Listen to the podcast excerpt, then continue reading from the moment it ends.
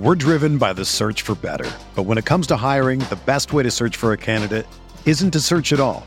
Don't search match with Indeed.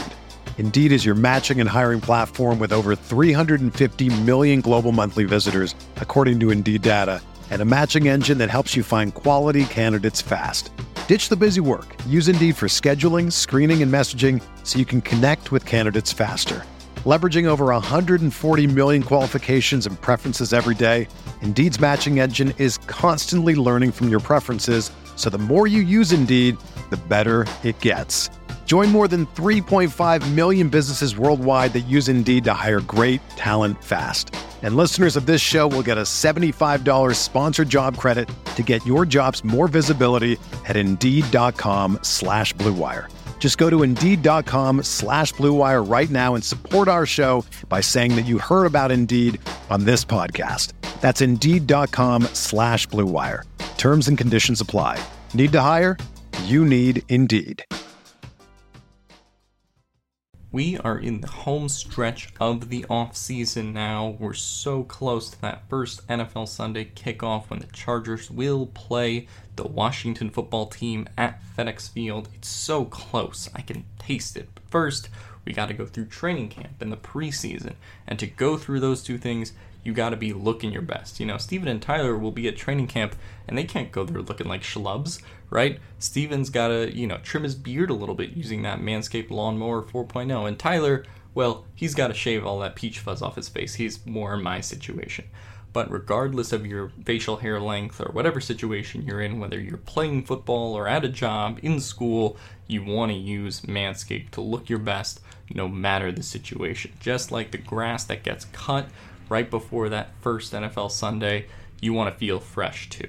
So you can go to manscaped.com and use code GUILTY for your first uh, purchase at checkout. You can buy whatever you want, whether you have a beard or not. They got tons of stuff for everybody, whether it's the boxer briefs, whether it's the gels, and everything they have. Just go to Manscaped and use the promo code GUILTY for 20% off your first purchase. Here's the show.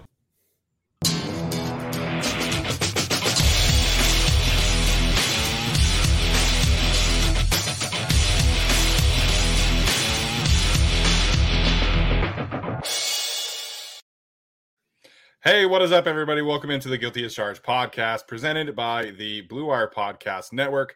My name is Steven. I am so excited for this episode. Like I always say, you know, it's kind of a cliche at this point, but it is what it is. I'm excited to talk football with my guys, Tyler and Alex.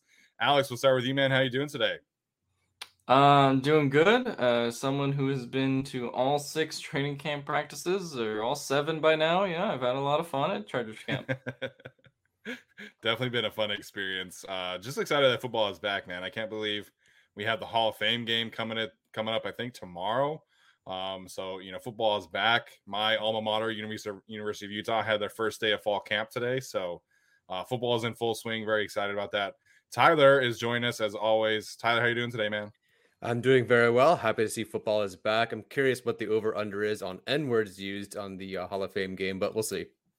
Oh. Mason Rudolph is starting, just for anybody who's okay. okay. Sorry, I'm not. it's a really great joke when you have to explain it.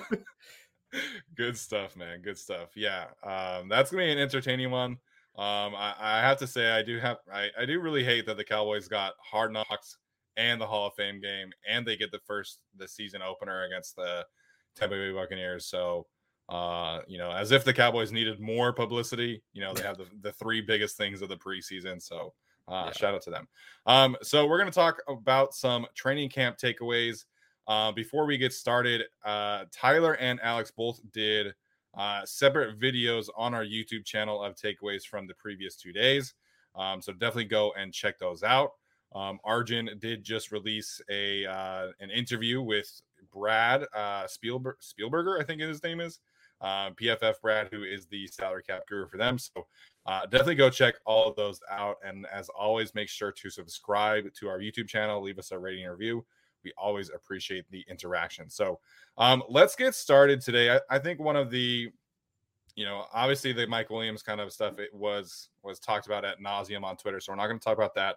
Um, but Tyron Johnson and Uh, Jalen Guyton were absent from practice today, which I think is notable, right? Because that gave some opportunities to some for some other receivers to kind of step up. Obviously, we weren't at practice today, but Tyler, you were at practice on Monday, and you got to see mm. Austin Proehl get some more action, and I think that is has kind of been one of the bigger storylines. So me and you were kind of saying on Saturday we didn't we hadn't really seen much from Proehl as a receiver. I right. did a roster prediction and left Proehl off and said until we see more as a receiver, you know, we can't really say with confidence that he's going to make the roster. And then, of course, literally the next day, we, we see more of him as a receiver. So, um, what did you see from Proehl, um, you know, in, in person? How did he look? And do you think he's going to be the kind of guy to take advantage of uh, Tyron Johnson and Jalen Guyton's absence? Yeah, absolutely. It was a Proehl was a guy that I thought maybe had a shot to make the roster, could surprise during camp, sure. And I figured like being a returner was just kind of a bonus to his role. I didn't expect him to just outright be the kick returner one and punt returner one right out of the gate, especially with yeah. Joe Reed and, and KJ Hill right there. But you know, some some people were hyping him up as a returner very early on in camp, as early as the first day where he dropped multiple punts. I'm not really sure where that came from, but he still held on to that role because everybody else dropped punts. But then, you know, how much can you do in this offense? And, you know, no one expected him to be anything more than at best the wide receiver six. He's always going to be a, second team kind of guy. But I was surprised to see in the padded practice how often they were targeting him with a purpose. It wasn't just like, you know, he happened to get open on the, the route concept and he was like the fourth read in the progression or whatever, and they got the ball to him. And then there were some cases like that, but there were other times where they would target him immediately on a screen. Um, I wouldn't say a swing. I don't know if it's like a, I think it was a bubble screen or something like that, uh, wide receiver screen. Anyway, they were targeting with purpose and they wanted to get him involved in space and let him be really shifty in space. And that was right. surprising to me. That means that they are, and I, I, don't know how often the other receivers are doing that, but it was, it was, telling to me to see him with Chase Daniel just be targeted so frequently with intention immediately as soon as the ball was snapped. Quick passes right to him, which shows me that they're trying to find some sort of role for him on offense as well.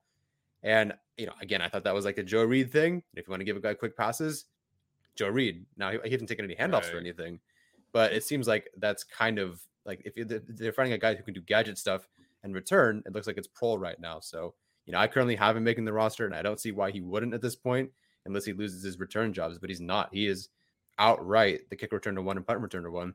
Yeah, our poor guy Joe Reed, not only potentially losing his job, he also shrunk three inches. Uh, so, I saw that. um, Alex, what do you make of Austin Proehl's kind of emergence, if you will, that we've been hearing about and, and seeing, of course?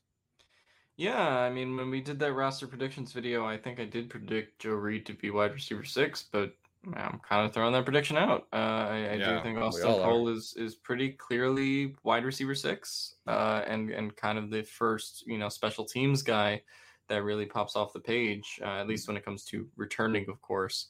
So to me, I, I don't think there's much debate, and he's been pretty solid in campers. You know, catching from Herbert, catching from Daniel. Um, he, he's shown a little bit of versatility there, and like Tyler said, I just think there's something to him where uh, he does get a little bit more of that quick offense, a little bit more of that kind of jump to his game. That just, I mean, KJ Hill is a good slot receiver. He's all right, but like, I just don't think he provides that same energy. And Joe Reed, to this point in his career, I think we've seen it in the run game, but we still just never have seen that really in the passing game from him uh, yeah. unfortunately, and that was partially just due to you know availability last year and how much he was actually involved in the passing offense. So, um, I I think Joe Reed is kind of on the team, uh, or sorry, not Joe Reed. Uh, I Austin think uh, yeah. Austin Proehl is, is pretty clearly on the team. Uh, I don't think there's really much debating it. Of course, a lot can change in the course of one preseason, and we've only seen a week of practices. But uh, Right. I did not take the notion of Austin Proehl seriously, you know, when we made those roster predictions, but I think he's shown you uh, both with his special team skills and, and what he can do on the offense that he should be taken very, very seriously. Yeah, I think when we were kind of making that prediction article, eh, the thing that was kind of difficult is that you know you see like the short area quickness plan with Joe Reed as a receiver, you mm-hmm. see the route running with KJ Hill, you see, you know, the kick return ability potential with Joe Reed, and then you know KJ Hill is a solid punt returner because he's got great hands, great instincts, and it, it, it just felt like they needed someone to be the combination of the two of them. And mm-hmm. so if that's Austin Proehl, man, like I think that's great. Um, obviously, like Alex was saying, a, a lot can change, right? And, and, you know, with these injuries to Jalen Guyton and Tyron Johnson, um, you know, who knows who kind of is able to step up. Um, Brandon Staley said that neither of those injuries are are serious, and he expects both of them right. back to be to be back at practice, you know, this week. And the Chargers do have, you know, three padded practice opportunities this week, which are huge. Um, but I want to talk about Jalen Guyton because yeah, one of the things that we've kind of talked about and, and the the Chargers coaching staff has talked about is kind of the multiplicity, the flexibility that they like to have. And you know, Derius Swinton had a great quote. Um, I'm gonna, you know, kind of butcher it, but essentially he was saying that like he likes to help players become well-rounded players. He doesn't believe in, oh, I'm just X specialist. I'm just whatever. I can't do, you know, X, Y, and Z. And I, I think that shows in kind of their approach. And, you know, the Saints were kind of that same way in terms of offensive, you know, skill positions. They really never believed in having just one person who all they do is run really straight and they run really fast. And so, you know, even someone like Ted Ginn, they would involve in the screen game, involved in yards after catch potential. And that's not really Jalen Guyton. Like Jalen Guyton is a burner. He's very fast, but he doesn't offer kind of the well-rounded package, you know, mm-hmm. as a player, the well-rounded skill set that Tyron Johnson and Josh Palmer that we're seeing from them, and now with Austin Proehl's emergence. So, do we think Alex? We'll start with you. Do you think that Jalen Guyton is still safe, or do you think that maybe? this could be kind of a way for Joe Reed to to step in. Like if Joe Reed plays really great in the in the preseason games, is Jalen Guyton kind of the one that's going to be cut instead of it being Reed versus Proehl? Is there a world where it becomes Reed versus Guyton? No, uh, I I don't think so. I think Guyton the furthest I would drop him is like wide receiver five. Like I, I think that's really the furthest he can fall um, I, I don't see Proehl leaping him. I think the way that Proehl kind of makes this roster again is on the back end of that receiving group. And as one dimensional as Jalen Guyton might be, it is a pretty important dimension to be yeah. able to just run really fast and go really straight. Um, you know, I the drops are obviously a problem, uh, and you know he, he does kind of have to still work on that but uh, I do still think he's kind of essential to this team. Now, what his role ends up being, I'm not exactly sure. I do think Tyron Johnson, based on these first couple days and, and how the coaching staff used their receivers, has pretty clearly leaped him.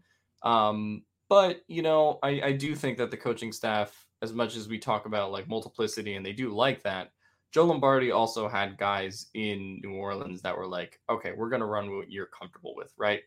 Yeah. Robert Meacham was not the most, you know, varied receiver, right? In, in terms of what he could do. But like they were like, all right, just do what you do, right?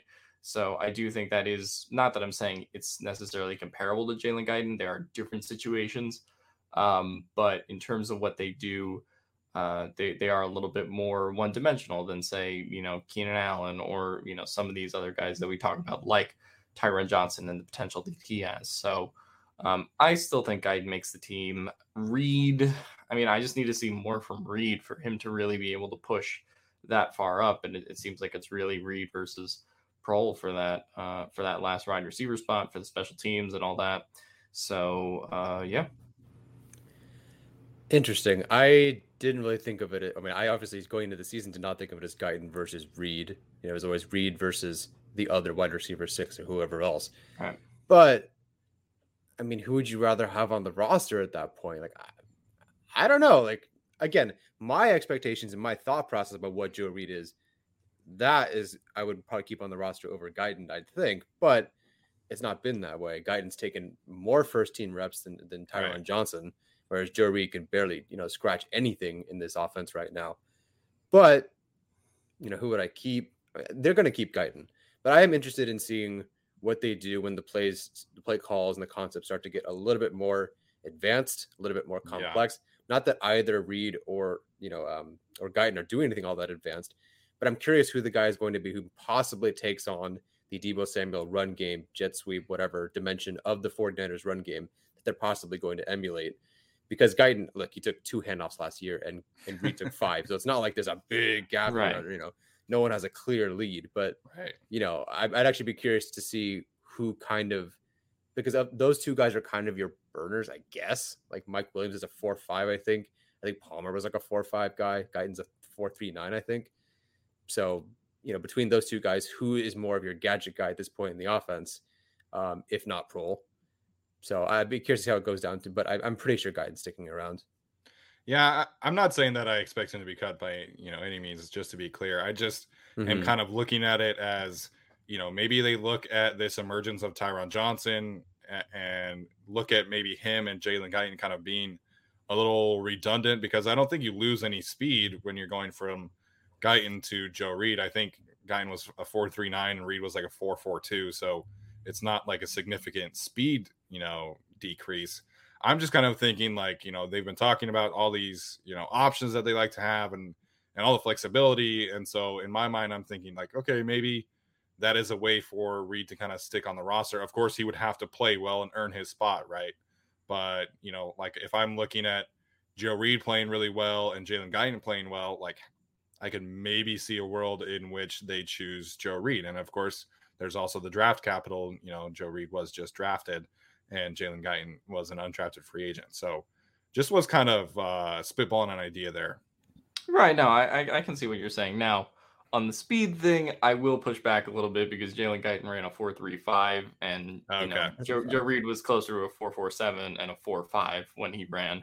All right, Um, my so mistake. you know, I not not no. I mean, I don't, I don't think it's a big deal. Like I see what you're saying, but I do think there is kind of a speed element there. Then, then again, like what we talked about with Joe Reed coming out of college was okay, you know, but he's a better route runner than somebody like Jalen Guyton, right? Um, but you know, the, the coaching staff has commented a bunch of times like he doesn't know where to line up when he runs routes. So I, you know, I don't know how that Yeah. factors in, and he couldn't jump into the offense last year, right? So um, I, I d- I see what you're saying, and I definitely think Reed can still compete for this roster just due to the offensive skills that he has. But you know, to me, I, I do still think he's really competing for that last wide receiver spot as opposed to really ascending. Yeah, absolutely. So, um, the other roster conversation that I wanted to have today is with the edge rushers because I think there's been some significant buzz about you know several players. Um, Kyler Fackrell having a larger role, which we talked about last time. Um, Chris Rumpf had a really good day today, and he made some plays on Saturday when we were there at practice. Um, and Emeke Egbule has been making some plays as well. So I think if I'm not mistaken, initially all three of us had just the four edge rushers making the roster. Um, maybe we had Egbule as listed as a linebacker or something like that. But uh, if I remember correctly, and you guys can obviously correct me, I think we just had you know both. I think we had him making the roster. Oh, we did. Okay, so I wasn't Yeah. sure about that one, but um, has anything changed? I guess is my question in terms of the pecking order because I, I think Mhm. the top three is safe, right? But Yeah. you know, do you think that Egbule could kind of carve out a more significant role this year? Obviously, he didn't really have much of a role last year at all, but um, I guess my question is, how are you viewing the Chris Rumpf versus Emeke Egbule position battle for edge rusher four? Uh, Alex, we'll start with you on this one. Uh, I haven't been at camp, so like I, I haven't really seen kind of what their reps are like from from Boo. down to down. Uh, unfortunately, well, it started as a cop out. Um, I I think that when we did that roster episode, I think I had Egbule as a kind of linebacker spot, and then you Mhm. know you sort of really put him at edge. Um, Yeah. but, but then you guys convinced me, and we're like, oh, well, they need depth at these positions, and then I took Egbule out. So I think that's how we ended. I think that's how we ended that episode. So we had the right point, and then we talked ourselves out of it, like we usually do. Uh, so I would say Egbule, I think Egbule can carve out a role for himself. Um, you know, I think pretty clearly the top two rushers are still Bosa and uh, and Nwosu, and then you know Fackrell, I do think will have a large role, and then I, you know, so that's Fackrell is probably kind of like the tier two, and then I think the tier three guys can be Rumpf and uh, Egbule. You know, if you kind of want to break it down like that.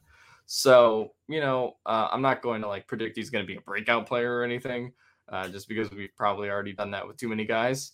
Um, Yeah. So, not going to go there, but I think he could be a solid contributor when called upon. Yeah, I think we discussed whether he could be a breakout player or not because somebody asked us, and like, not really. Like, it would take a lot of, right. you know, dead Chargers in front of him for him to really step onto the field and have significant snaps. But you know, they need they need to evaluate him because either a, both or one of and Nwosu and Fackrell are gone, and they're going to need someone to take their spots, or two, they're going to keep a guy like Nwosu around who does have a health history issue. And if you keep him around, you want to know that the guys behind him are also kind of, you know, you know, decent at least. So Egbule definitely needs to get a shot. I hope he does well in the preseason. Uh, I I'm pretty sure we had him sticking around. I had him sticking around. He's sticking around in my current roster prediction. So yeah, I think he sticks around, and his role on special teams is going to help with that, of course.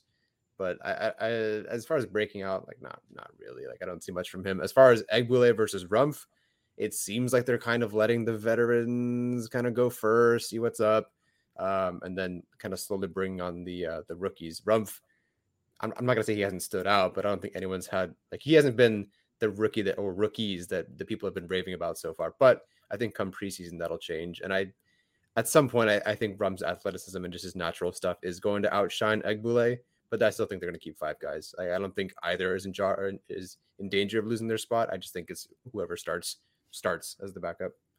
Yeah, and we're going to talk a little bit more about uh, some other members of the rookie class in a second. But um, you know, I think Daniel Popper pointed out yesterday, I believe that you know both Egbule and Rumpf are going to be kind of core special teams players, which mm-hmm. um, obviously you know adds to their value in terms of making the roster.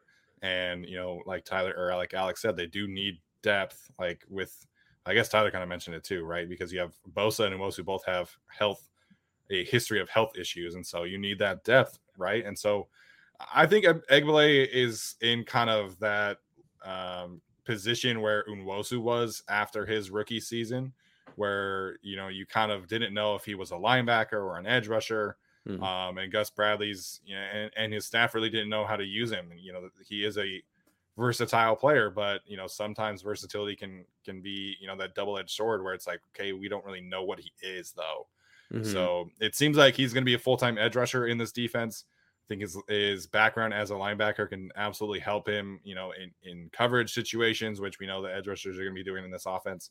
Um, so I, I do expect Egbule to make the roster as well. Um, so the other thing that happened was that KJ Costello, the quarterback out of Stanford and Mississippi State, did sign with the Chargers. Um, Alex did write an article for Bolt Beat about that, so obviously go check that out.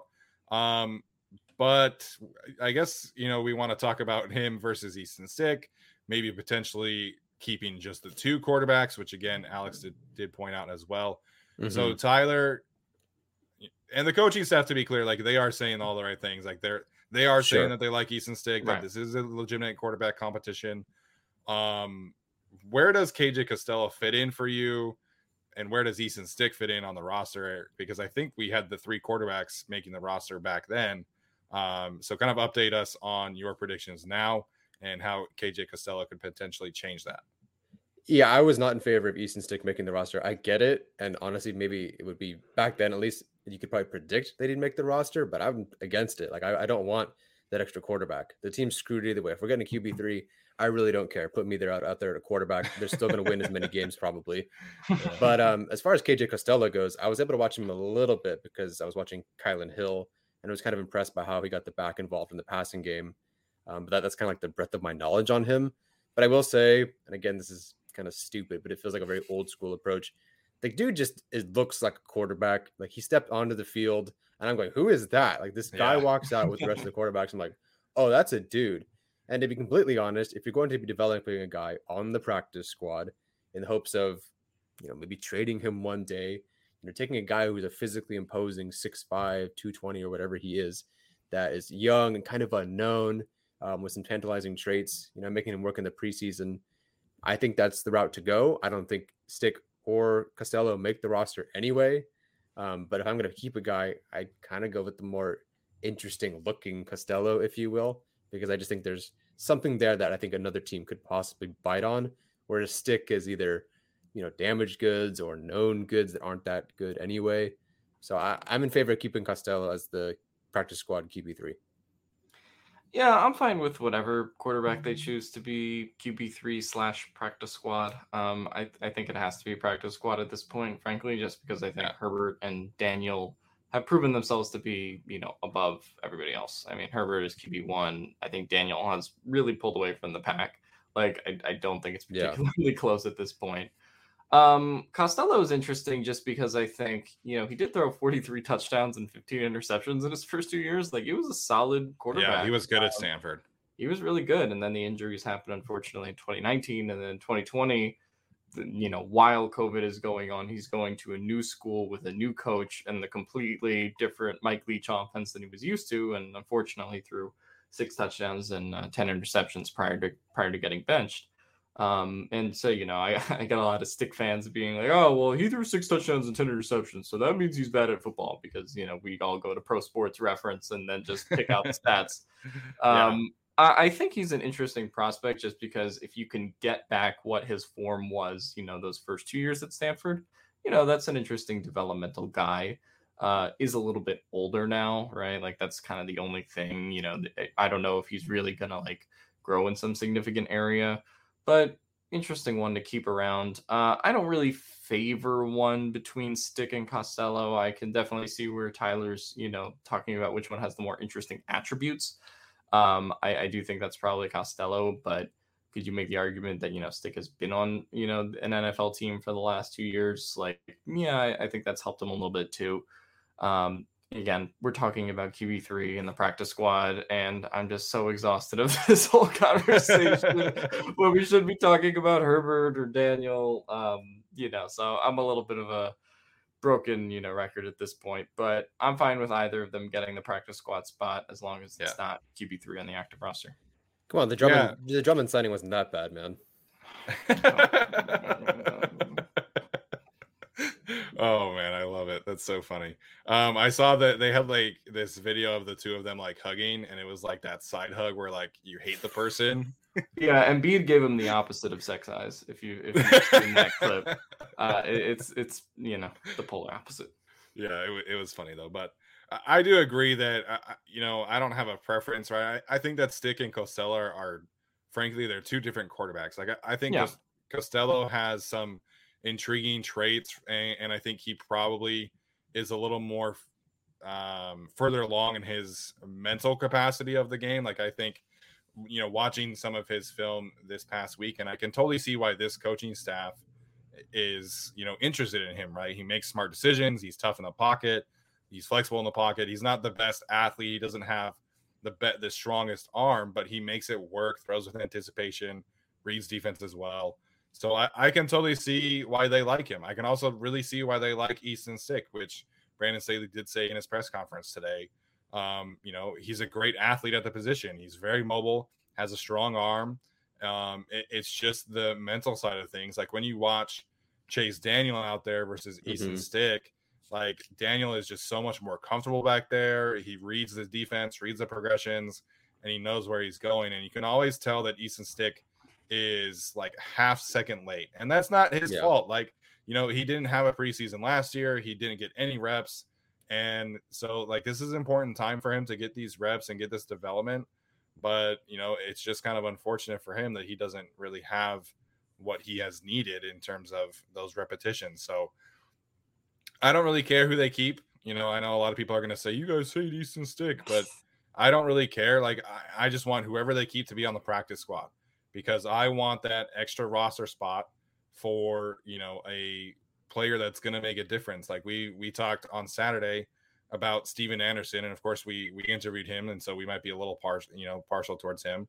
But I would rather have that fourth tight end who can play like an H back role yep. and give me some blocking, give me some special teams, or have that you know six linebacker or six safety or six corner or whatever you know they decide to do with that extra spot. But I want that extra spot and that really is the only thing. I, I, I don't see any reason to keep Stick or Costello on the active roster because it just it, it wastes a spot. I will say one of the things this coaching staff did that I looking back in retrospect I'm not particularly fond of was framing this as a stick versus Daniel competition because I think we're just at the point where that was really never the case. I mean, Daniel is a guy that's played in, you know, up to 70 NFL games and Stick hasn't played a football game in 2 years. Right? Like yeah. was drafted 2 years ago. So, you know, I think framing it in that context was always a bit unfair to Stick um, just because, you know, he could be still QB3 or a practice squad guy so I think that, you know, now that we're mm-hmm. establishing that Daniel is pretty clearly the QB2, maybe reframing it into this stick Costello context makes it a little bit more interesting and something we can actually kind of get something out of, right? In terms of who's going to be the QB3 if they decide to go that route or who's going to be kind of the practice squad representative. Yeah, I guess we'll see in the preseason. At, at this point, just get rid of all the stick stands on Twitter, and I'm happy. you really hate them. God. Uh, yeah. I don't know. Like I, am about the team and what's best for the team. I'm. Not, I don't really, you know, I would never stand for a player. Like I don't know. That just seems a little weird to me. I, I want the team to do well. I don't. Why would I care? Why do I care about the third quarterback on the roster? Like, just let the team win. I hope um, a player from Utah joins the Chargers, and you have to back that up one day. hey, Sam Tevi was on the team, man, and I was never like Sam Tevi has to be a starter. Like, true. Know, so true. You you've been kind to him, but you haven't stand him. That's that's true. You're right. Can you imagine if Matt Gay was in this kicker battle? I mean, that is really that crazy. Is the one thing. That is the one thing. oh, but you know, should we talk about the kickers again, or are we good? No, the kicker turf. I don't think we've it's really pretty close. Yeah. Let me see in the preseason. I saw Kessman make five field goals today, and he made like two 50 yarders. So Kessman gang, rise up. That's all I'll say. Yeah, I think uh, I think Daniel Popper said that Kessman and Vizcaino are each like nine for ten yeah. on field goals so far, and then Badgley is like ten for twelve. So Badgley's going to get every chance to prove that he needs that he can stay on this roster, but um, I I do expect it to be someone else. I saw um, Badgley. Right. Uh, I saw Badgley made a 41 yarder today, so we're increasing that distance one yard at a time. Uh, so yeah. from that 40 yard range. And you know what, Alex? I think 10 for 12 is above 82 and a half percent. So I, I'm going to win that money based on the preseason so far. yeah, he's not making the team. Well, you know. you win some, you lose. All right. Well, let's talk about one of the, the you know more exciting topics, I think, in my opinion, and that is the emergence of this rookie class so far in training camp. Um, Tyler, of course, did a, a wonderful video and, and talked about some of those players after Monday's class, but or Monday's video, excuse me. But each time, each practice, we're hearing more yeah. and more about this rookie class. And I know everybody was very worried about, like, well, where's Asante Samuel Jr.? Where's Asante Samuel Jr.? He's there now. Like, he is getting reps with the ones. He had some great plays apparently today and on Monday. Um, so it's been a really good week for him. Mark Webb continues to make plays in practice mm-hmm. as well. Uh, of course, we've talked about Josh Palmer and then Rashawn Slater, you know, my guy that I got to talk about. I think I might have to adjust my expectations, man. Like, I, I think we might be looking at, you know, a potential Tristan Wirfs type impact. Like, I, I was expecting, you know, most of these players to kind of ease into things and you know there be an adjustment period, a learning period. But all of this rookie class, really outside of like Larry Rountree and Nick Niemann, we've all heard we've heard a bunch of buzz about all of them. So there's you know that is very significant. They need multiple of these players to really come in and make impacts. Um, and I love that we are hearing about Rashawn Slater dominating one on ones and Josh Palmer scoring red zone touchdowns and you know and, and Asante Samuel Jr. getting a red zone interception, getting pass breakups. Mark Webb has an interception, a pick six. So, I mean, Tyler, you were there on Monday. What are you seeing from these rookies overall? And have your expectations changed for any of them? Have my expectations changed for any of them? Not re- uh, Mark Webb, yes. I will say, like Slater, like he is my OT2. I think he'd be pretty good left tackle. We all love Asante Samuel Jr. Not a huge surprise. I didn't know much about Josh Palmer, but he seems to be pretty as advertised. Although he's like doing everything really well right now, which is yeah. I wouldn't say a surprise, but the fact that he's standing out so much is is pretty cool. But Mark Webb, man, like I did not expect him to come in and just like he uh, he might be the best rookie performer right now. Like I don't think he'll have as big of an impact, but like it seems like every single day he's been multiple pass breakups, interceptions, doing exactly what he needs to, and that does make me feel so much better about yeah. the the safety group. And granted, it's practice, it ain't a real game. It's not against, you know, you're going against these same guys all the time. But for him to pick it up so quickly makes me feel really good. And as far as the class goes, you know, one of the things I loved about the class in general was most of these guys are former, you know, three-star recruits. And again, these guys are still amazing in the country. They're not like three-star recruits a bad thing, but all these guys went from being, you know, generally a three-star recruit to being drafted in the NFL. And that tells me yeah. something that like, you know, wherever you come from and maybe not like the the highest ranking, but they worked their way to overachieve, if you will, based on their ranking. And so for them to all enter camp, as soon as the pads come on, like the one thing you can't measure watching the tape is the is the character of these players and, and the fortitude and, and the learning and everything like that. And to see that all these guys basically shown up to camp. I mean, Rashawn Slater, like, yeah, he lost one rep to Nwosu in the run game. But like I said, as soon as that play was over, they go to the next pass rep and he wins that against Nwosu. And then I don't remember if there was actually a whistle or not, but basically through the whistle, he just turns and just shoves Nwosu as hard as he possibly can to give him some so attitude. And I just love that. You know, Asante Samuel Jr. always had the boxy, but he's bringing that to the team. You know, it's just it's such a confident class, and for them to all walk, not all, but like most of them have walked in and performed pretty well so far. It's actually kind of shocking to be honest. Like I liked the class. I think I gave it an A minus overall. Um, it's kind of not surprising that Rountree and McKitty are the least talked about right now in terms of positivity. I think Niemann was slightly behind, but he did have a sack, I believe, today. Yeah. Um, but the class overall is looking pretty good. So I'm, I'm very happy with it. I can't wait to see them play other opponents.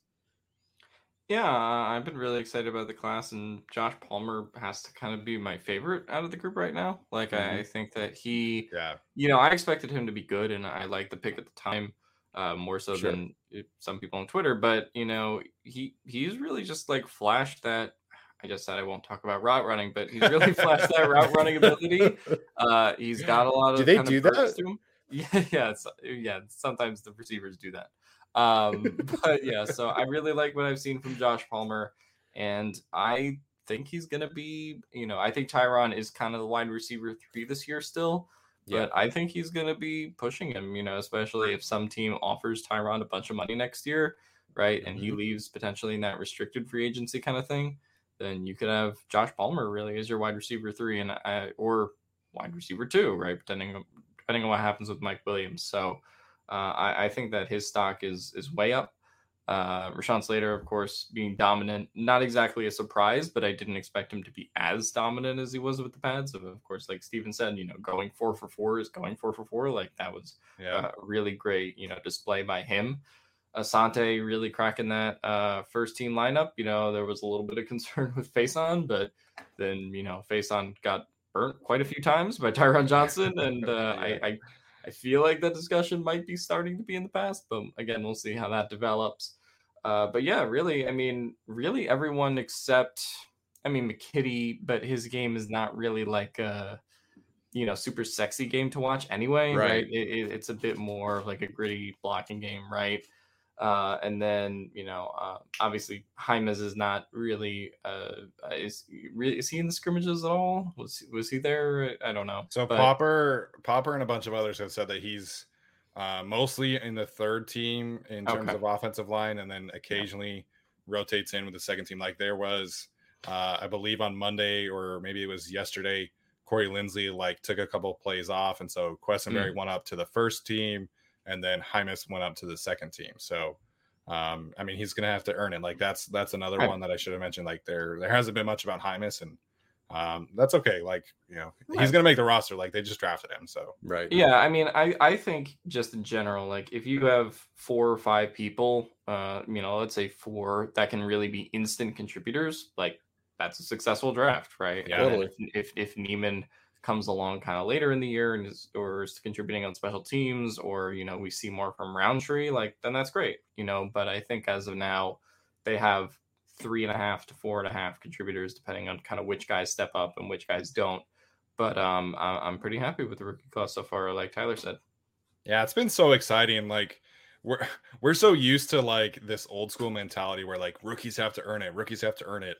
And even like Derwin James, like I barely remember hearing like anything about him at training. he camp. was hurt. Like, well, okay, that makes sense too. But it, like uh, you know what I mean. Like we're just used to Totally. like you never Yeah. hear about the rookies. Like you you they've got to earn it. Like you know there's nothing about them really unless they're like really flashing and dominating. But you know these rookies are all getting opportunities to to shine in Mm, their own mhm. kind of way, and you know the Chargers need that. Like Mark Webb, you know we've been so I don't want to say worried, but kind of you know Oh, skeptical of okay, we've been worried about the safety depth for you know all summer long, and you know until we saw you know Alohi Gilman and Mark Webb kind of step up, you know that was going to be an issue. But it seems like you know Webb is really coming into his own, um, and he really is being cross trained apparently. You know at, at deep safety, at star in the slot, and then money as that dime linebacker. So they have a plan for him, and that's exciting. But uh, like there was so much offensive line stuff, like oh the offensive line sucks, like oh, and then the first day of pass, man, literally the first day of pass, Four reps. Slater goes boom, boom, boom, boom, boom, and obviously, like I wish I would have been there, and I wish I would have been able to see it, and I wish we could have seen some videos of that, but. Mhm. The way that the beat writers framed it, man, it, it looked like Rashawn Slater was like truly dominant, and um, that's just so exciting. Like the Chargers have been such just a you know offensive line terrible fret state of mind like for the longest time and you know this year like it genuinely feels like it's going to be different this year uh, across the board for the team in general but it's but specifically for the offensive line like if Rashawn Slater plays at or close to his ceiling and Corey Linsley plays at or close to his ceiling that's a better situation than the Chargers have had just right there since Nick Hardwick and Marcus McNeil like they truly have two players who are going to be above average at their position. And then if everybody else is just like solid above average, that's you know a top 15 to 18 offensive line right there. And Of course, they've got to stay healthy, but you know that fires me up. Like it, it really does. Talking about Rashawn Slater and reading Daniel Popper's article about him doing pass sets on the on the family cruise, like that fired me up that day. And then, you know, how lucky is Daniel Popper? He releases this great story Oh, about yeah. Rashawn Slater and then just perfectly times up with the first day of pads and Rashawn Slater looks dominant in practice. And then Yep. the entire he's like, read my story, read my story. And so it just cracked me up and, and it fires me up talking about Rashawn Slater. Of course, everyone knows I'm an offensive line guy. But you know, if Rashawn Slater is really playing at this kind of level already, like you know, he, he's he's gonna be good. Like he's gonna be that dude from day one. And of course, we'll find out, you know, almost instantly, instantly once he's going going up against Chase Young and company. But it's just exciting to me, man. uh, In case you can't tell. Uh, it's gonna be different this year, but let's uh, bubble wrap Bulaga's hand. Let's just do that. yeah, uh, Brandon said he did say that it was just normal offensive line stuff, so he probably got his one of his big fingers like stuck in a face mask or something like that. Yeah. So Exactly. um, that's where you see those like you know Brian Baldinger, like his his right ring finger is like going the Oh. opposite direction, kind of thing. oh, Strahan's fingers are gross too. yeah. it is gross, but yeah, this rookie class, man, it's it's exciting, and I know there was a lot of speculation about everything on Twitter, but it really feels like it's coming together for this group. Mm-hmm. Yeah. All right, so guys, any other thoughts before uh, we wrap up today's show? Uh, it depends if you want to talk about the running backs or not. well, yeah, I, I kind of do want to talk about the running backs. Okay, um, let's talk about the running backs then.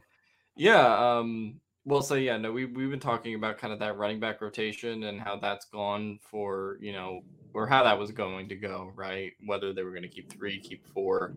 Um. So Tyler did cut Larry Rountree in his latest roster projections. So you know, uh, thank you for taking.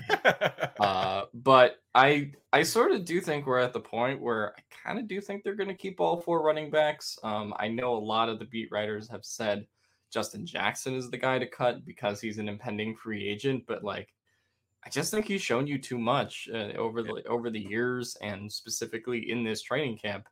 You know, with some of that explosion he showed, just that like he's not cuttable, right? Like Joshua Kelley cannot do what he does.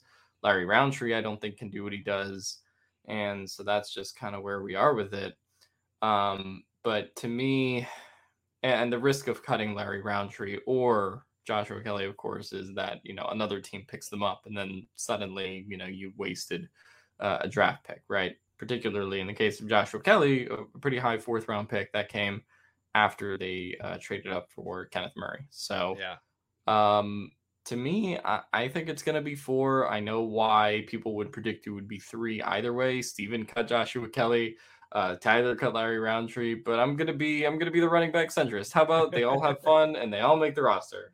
There you go, there you go. And Tyler did point out that Larry Rountree is kind of, you know, rotating more so with Darius Bradwell, which is right. unfortunate. I would like to see him get some more run, obviously, but you know, I, I, think if he's able to shine through in some preseason games, and same thing for Joshua Kelley, like they'll make their case. But um, I think it's either they cut Kelley or they keep four. Like, I mean, Rountree was a six round pick, and I get that, but I mean, they did just draft him. Like, and this coaching staff, like they have reportedly like shown throughout the stages, like they're gonna keep whoever they think is the best player. But I have a hard time believing that they cut a player that they drafted this year. So if they do cut a running back, I do think it's going to be Kelley, but I think it seems it's more like they keep all four. And I know that everybody's kind of frustrated with Justin Jackson's ability to stay healthy or, or lack thereof, but he's just like so much better than the other guys. And Joe Lombardi's comments were pretty telling. Like he was talking about Austin Ekeler and and how well rounded he thinks Ekeler is and how excited he is um, to coach him. And then he was like, also, I, by the way, I feel the same way about Justin Jackson. Like he went out of his way to make sure that everybody knows that they like Jackson and they like his ability to, you know, go out in routes and, and make plays in the screen game like they do with Ekeler. So I think those two will be a fun one-two punch. We saw uh, or we talked to Jeff Duncan about their, you know, 21 personnel, the pony package, about how they use two running backs. And you get Ekeler and Jackson on the field at the same time, you get a lot of options, right? You can motion one of them to like fake a jet sweep and then run a wheel route other one runs, you know, kind of a flat route. Like you get some options there with that flexibility, and then you know, we'll see what happens with like the kind of the kind of physical back between Rountree and Kelley. But I mean, Jackson's making the roster. Like he he's not getting cut. Yeah. Yeah, I, I totally get some of the arguments for cutting him. I understand that, but you know, Justin Jackson uh, compared to the two running backs, you know, Joshua Kelley and Kalen Ballage last year, was better than them in yards after contact per attempt, missed tackles forced per attempt, breakaway percentage, yards per route run, as well as receiving yards, yards per reception, yards after the catch per reception, missed tackles forced as a receiver, and passer rating when targeted. So and I don't like significantly better too. Yeah, no, and, and, granted, it was Kelley and Ballage. Like I'm not saying that. Oh my gosh, Christian McCaffrey here, but like he was significantly better in almost every category compared to those guys, and you can't just cut that guy. And to me, you know, when they're running their outside zone and that running back has to choose whether to bounce it outside or cut through the B gap or whatever, you know, I think Jackson's running style, you know, to work this offense, obviously he's trying to run north, but they work horizontally before they cut north or before they go north in the run game. I think Jackson just suits that so much better than, you know, two yeah. guys that are just kind of three yards in a cloud of dust. And then you need that kind of guy. But, you know, I'm just like, if you, if you need a short yardage guy, let's say you absolutely need a short yardage guy, you got Herbert, you got neighbors. Like I do think you do have an opportunity to use those guys in some way, but you don't need to keep four running backs. To me, it's just a giant waste. And there are so many other players. You know, we didn't really talk about Anderson much, but I'd rather keep Steven Anderson. I'd rather keep that wide receiver six. They might need to keep a seventh wide receiver considering all the injuries right now. And I just don't see the use, honestly, in keeping both running backs. And you know, even though they did just draft Rountree, a you know I've, said this a billion times already, but they've cut a running back before in the same season they drafted him. But also, mm. you know, to them, yeah, they just drafted him, but they could also look at it as well. We we we retained eight rookies. You know, they have nine to pick from, and getting all nine on the roster. How often do all nine make it anyway? Uh, I, get it's a new coach and there's That's a lot true. of turnover, but there are like if they cut Rountree, they're still keeping eight, and Rountree was, I believe, their second sixth round pick, right? So it's not even like it's their first six round pick. So, you know, I, I just I don't I get it. Like I, I could totally see how my roster prediction would change and that they wouldn't be keeping Rountree or both. I totally get that. But for right now, you're rotating with Darius Bradwell, who, you know, Anthony Lynn tried as hard as he could to make him something, and nothing came of it. And he's still rotating with that guy. So, you know, we'll see. But for right now, I'm going to cut one of them. And based on the reps, it's Rountree. Yeah, so I I totally see kind of what you're saying there, right? And I totally agree. Like they do the similar things, right? Like They're very similar Kelley players. is more comparable to right, very similar players, and you could just say, you know, if, if I have to cut one, like it, it would be one of those guys just because they're kind of redundant on the roster, I feel like together. Um, but you know, the, the alternative to that is I think Justin Jackson is a free agent after this year, right? So Right. do you want to spend another draft pick on a running back next year? And then of course, Justin Jackson's health, you know, as much as we don't want to talk about it, like it is a thing, right? So if he does get hurt, would I rather have, you know, the next man up or, you know, try to just kind of plan around that, right? Because if you cut Larry Rountree or if you cut Joshua Kelley, then like I don't know who's your fourth running back, like Troymaine Pope. Are we bringing him back, or are we like you know trying to like kind of rearrange the deck chairs on the Titanic a little bit Yeah. um, in, in that kind of scenario? So I definitely see what both of you are saying. Uh, I did want to finish on these two topics just because I think Steven forgot them, and I have to be company man. Uh, the Chargers have sold 46,000 season tickets, and Philip Oh, yeah. Rivers come back or not come back. Yeah, thank you for that. I, I forgot that we, you know, we we mentioned we those in a separate text chain. So I took the one screenshot, forgot the second screenshot. But in terms of the season tickets, like it's fantastic news, right? It's that they're able to, you know, have their best month. I think um, in the release or, or whatever they they sent out into the the reporters, they said that this month, May, the May of 2021 was best ever in terms of season ticket sale.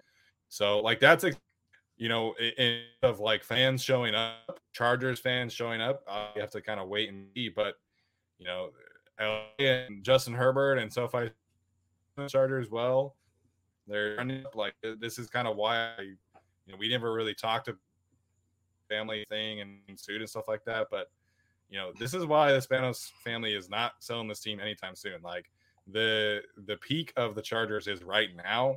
Like it, it's barely starting in terms of financial, like financially speaking. So um, good for them. Like uh, you know, like I said, we'll have to wait and see if that turns into actual Chargers fans showing up. And and I know a lot of people are kind of scared for like the brokers and stuff like that. But I've said this before. I don't feel like the the opposing fan turnout is going to be as bad. Obviously, I think the Cowboys and the Steelers will be kind of bad, but I mean they do that to every team. They don't do just Right. do that to the LA teams. Like it's every team that they do that to. So, uh, but in general, I think that there will be a better Charger fan turnout this year, and I think that's that this season ticket sales is a sign of that. Yeah, I honestly, whoopee. Like, I'm glad the season ticket sales are up, but who do they go to? If you told me exactly how many were Chargers fans, then it was it was you know better than normal. Great, but yeah, of course people are gonna buy season tickets to this thing. I mean, it's the greatest stadium in the country, or maybe possibly the world, and and it's in Los Angeles, California. Like people are going to want to pay to see this for Yeah. business meetings, whatever it is. I'm actually kind of surprised they're not sold out, to be honest. But you know, whatever it is, what it is. Um, but yeah, show up Chargers fans. I hope so. And as far as the Rivers thing, um, you know what? I'd love for him to have like a dad gauntlet package on the team where everybody runs to the left, but then he keeps the ball and goes to the right and just loses five yards. Like I want him in the league on the team doing that. But uh Alex, what do you think if if something happens to Hurts, he reunites with Sirianni at the Eagles? Um, probably not, just because they have Flacco and Mullens there, so they'll probably take. Flacco's an Eagle? yeah, Flacco's there. Well, the, the dude, word that I Fla- Flacco's he, he like flat out said apparently that he's like I'm gonna mentor Jalen Hurts. It's like, what are you there for then? yeah, I don't know. I think Flacco got uh he got really tired during the Lamar Jackson experience, and now he kind of has to do the same thing again. Um, but I, I don't know. You know, I wouldn't say Philip Rivers is going to be there. I I feel like Philip Rivers would kind of go to like a very specific situation. Like it would have to be, I don't know, like Tom Brady tears his ACL in like week eight, and you know they need some guy that like you know they know can carry them over like in that kind of way. Um, obviously, it doesn't have to be something that drastic, but it is like okay, this quarterback is going to be out for the rest of the season, right? So like, and w- this is still a playoff team, so let's try and get Philip Rivers, right? Like I think something like that could work. Um, but you know, it's it's it's tough with the salary cap because you to come back, he would basically kind of have to take like the minimum, like as like a backup, and then just Yeah. come in that way.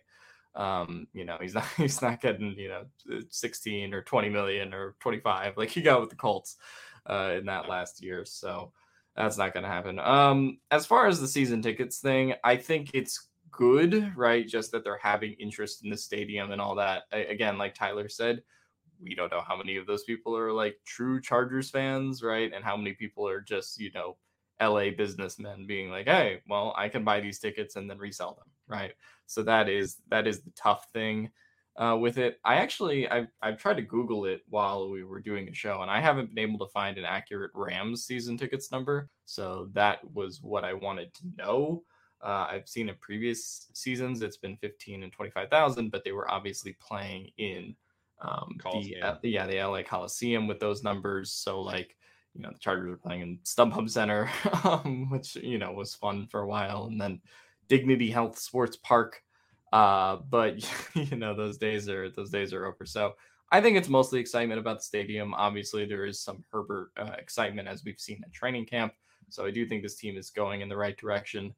Um, as far as like the fan takeover thing, that's just gonna happen, right? Like I, I feel yeah. like people have to prepare themselves for that because again, like the Chargers, Spanos, everybody in the organization has planned this as though it is a 15 or 20 year, you know, kind of project to get more fans in the building, right?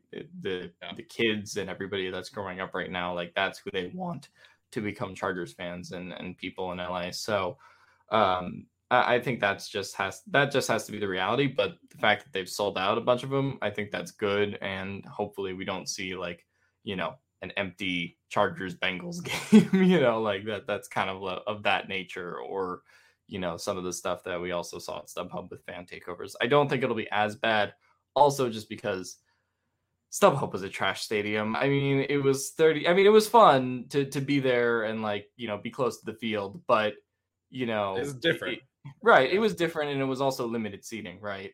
So, yeah. you know, if, if a bunch of Raiders fans bought tickets, right, like there was no answer, right? And because like yeah. not a lot of Chargers fans had season tickets because it was the awkward transition phase. So I think in general, this uh this you know football stadium really just works out really well for them. Um, but again, we'll see how that progresses in the future with the Rams and how that kind of plays out with the city. But I think it'll be uh, all right for the time being. And uh, you know what? I, I hope Philip Rivers comes back. You know, as a coach, I, I I want him to be you know some guy that works himself up in the NFL. I know he's coaching high school right now, um, and you know that's what he likes doing, and he's probably going to coach his kids uh, whenever he gets the chance to. But I'd like to see him, you know, be a coach in college one day or something like that. I feel like he'd be really good at that, just with the type of personality he is. Yeah, well, uh, Chris Mortensen clarified today that he, like he is focused on coaching his high right. school team.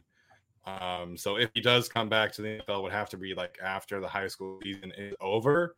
So that really would be like for really the home stretch. Like he, you know, he finishes coaching probably like around Thanksgiving, and then you know if, if disaster strikes for a team, you know they can reach out to him because this is how Rivers like. You don't have to worry about him getting into shape or anything like that because well he can't move. So um, I would like I would love to see him like be that like you know you know knight that that saves the day kind of thing for a team. Like that would be really fun for his legacy.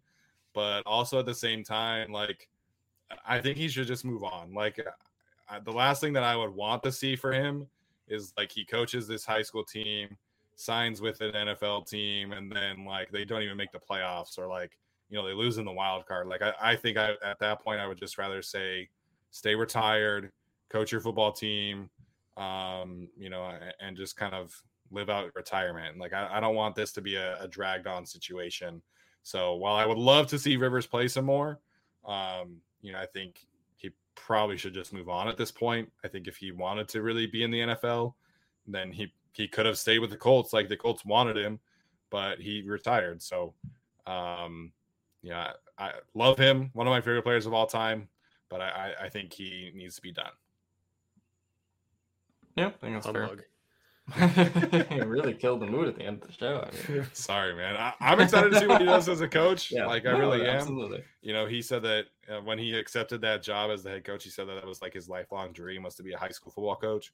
So I think it's I think he's gonna be great at that. Like, imagine playing for Phil Rivers, dude. Like that would be so much fun. So I hope he does great in that. All right, guys. Any other thoughts before we uh, actually wrap up today's show? Again, apologies for uh, skipping the, those last two segments, but uh, any other thoughts here? Yeah, I, th- I, think Philip Rivers is really a religious man at heart because uh, somehow the dream that he had was not the job where he made twenty million dollars a year. Um, you know, so that would have been my dream. But uh, no, uh, I don't know. What are they paying him in high school? I assume they oh. probably pay him maybe six figures. I, I I can't imagine it's six figures. I mean, it's in like I mean, maybe I, know football is religion in Alabama, so I I yeah. don't know what he's getting, but you know, uh, it, it's drastically more money to play in the NFL. But again, he really likes doing 100%. it. You know, he, he's not doing this for the money, right? Like he, yeah. he has plenty of money to the point where he would never have to work again. But uh, yeah, that's just the that's just the shrewd businessman in me uh, that would like that money. So yeah. Tyler, any thoughts, man? No, I just realized our audio version is gonna be an hour and a half long. So if you're still here, kudos. Um, yeah. Uh, no, I, I just do have some things to chill. Uh, I've been writing for Bolt Beat, like I said, and I if you if you feel like you haven't gotten enough of me on this podcast, I actually made an appearance on another podcast, so you can check you that out uh, on the Sixer Sense podcast. You can listen to that on all podcast platforms and open up other apps and do all that shit, whatever. Um, you know, but I feel like you've had enough of me here, so don't do that. Actually well, I know there I know there are are at least two 76ers fans besides you that listen to this podcast. So oh. uh, the two of you definitely go check out Alex's on the, the 76ers podcast. Two downloads, um, baby. There we go. but that's gonna do it for us today, guys. We've got some fun uh, episodes coming up. We're gonna start our AFC West preview series. So we're gonna try and get some uh, podcasters or reporters to come on from those teams um, and you know kind of discuss the state of the division, which I'm really excited about. Um, and then uh, yeah, we'll have some more training camp coverage this weekend. Tyler is going to be in attendance uh, this weekend for some practices as well as FanFest. Uh, wish I could be there, but unfortunately, money does not grow on trees around here. So uh, hope everyone that goes to FanFest has a great time. Coach City said that they're going to have like you know full on scrimmage going. So um, that's to be exciting. Hopefully, all the Chargers players stay healthy, get some bubble wrap under those pads or something, and uh, stay safe. So that's to do it for us today, guys. Again, make sure and leave us a rating or review on the podcast platforms and subscribe, like, and comment on YouTube. Thank you. We'll see you next time.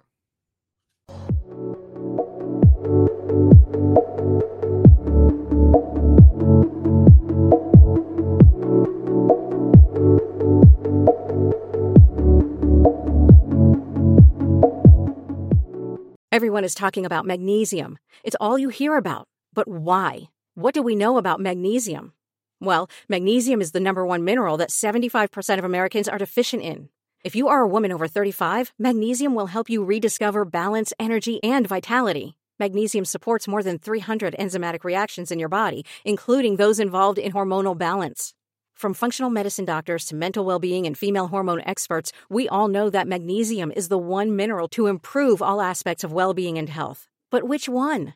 Magnesium Breakthrough from Bioptimizers, the trusted choice recommended by leading experts with seven best absorbed forms of magnesium to ensure your body receives the support it needs for overall well being. Go to bioptimizers.com slash balance today and use code BALANCE10 for 10% off. Support your journey to wellness at B-I-O-P-T-I-M-I-Z-E-R-S dot com forward slash balance. Magnesium Breakthrough from Bioptimizers, your foundation to optimal health and vitality.